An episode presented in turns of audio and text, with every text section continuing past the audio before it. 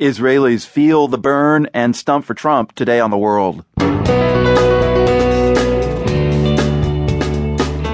I'm Marco Werman. Israelis can't vote in the U.S. elections, but they're not afraid to choose sides. Some would go for Sanders. When I saw Bernie, I saw a political address that I can relate to.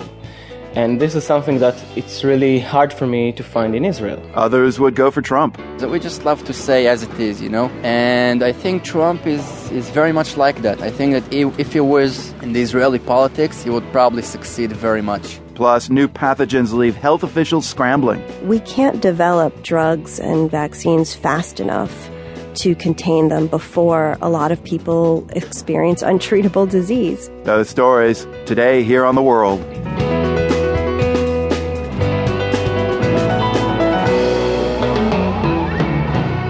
Thank you for being here. A lot going on on this Monday, including Israelis' views of what's taking place on the campaign trail here in the U.S. One word, confusion. And if you think I'm talking about the race itself, you would not be wrong, but I'm actually talking about how confused Israelis are by what they're seeing here. I get that. But let's start with Syria. Confusion there? A bit, especially today with Russia announcing it is starting to pull its military out of Syria. That could bode well for the new round of talks on Syria that kicked off today in Geneva. And I just say talks because when I chatted with my BBC colleague Bethany Bell earlier, I hesitated to call them peace talks. They are called peace talks. Okay. That, that, they're called that. All right. That is my colleague at the BBC, Bethany Bell. She's in Geneva. So the fact that there is another round of talks, this is a positive sign. Is that what the parties are saying? Yes, and I think um, diplomats are hoping to try and build on this fragile, partial truce, which has reduced the level of violence in Syria ever since it came into effect at the end of February but the expectations here aren't high. We heard from Syria's foreign minister at the weekend. He was saying that there would be no discussion on the future of President Assad. He said that was a red line. And he also said that the opposition couldn't come to Geneva to try and get in negotiations what they failed to win on the battlefield.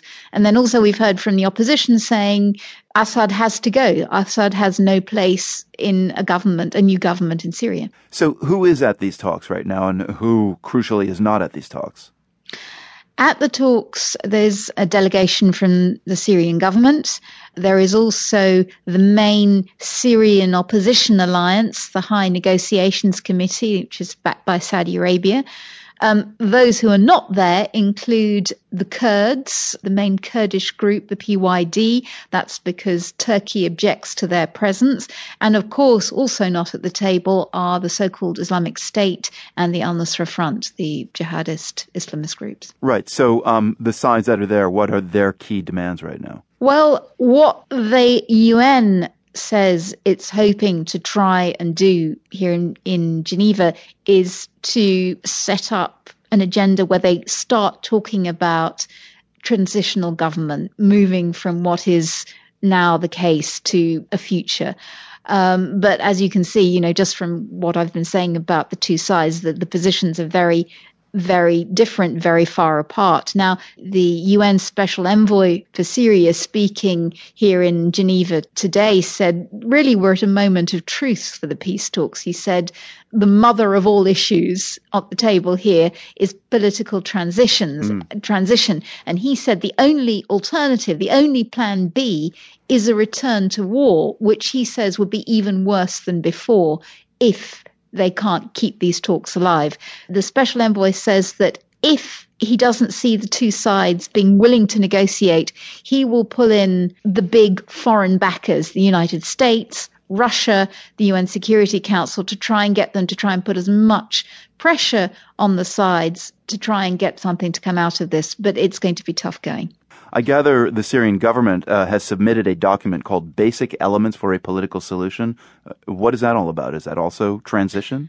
It's their ideas. We understand. I haven't seen the details of it myself yet. I haven't actually uh, received a copy of that document, but um, it, it's certainly their suggestions for the way things could go on it's likely to be very far apart from what the suggestions of the oppositions would be.